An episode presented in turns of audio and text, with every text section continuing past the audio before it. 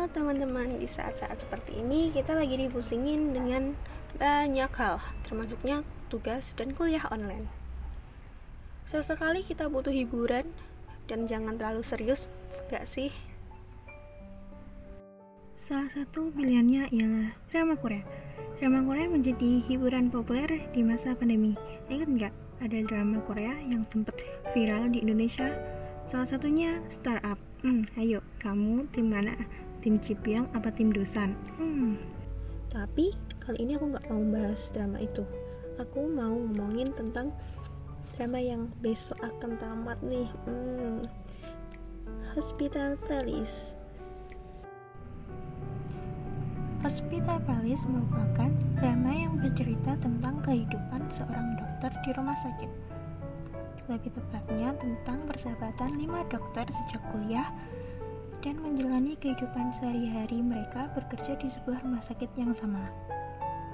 Ada lima tokoh utama kita yakni Ikjun, Jungwa, Ah Song Hyuk, dan Songwa. Mereka berlima adalah seorang dokter yang berbeda-beda karakter dan lain-lain bekerja di rumah sakit yang sama terus mereka memutuskan untuk setiap akhir pekan ngeband bersama-sama bayangin di tengah kesibukan seorang dokter bikin band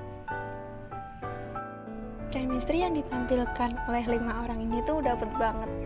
Sahabatannya dapet candanya dapet terus pas band juga lagu-lagunya enak. Tiap episodenya membuat emosi kita dibikin naik turun kadang serius kadang ketawa kadang nangis. Terus ya terdapat informasi-informasi kecil di awal dan di tengah drama Hospital Palace ini tuh benar-benar ada maksudnya benar-benar detail gitu. Nah ini membuat banyak banget dialog yang panjang dan membuat alurnya menjadi lamban.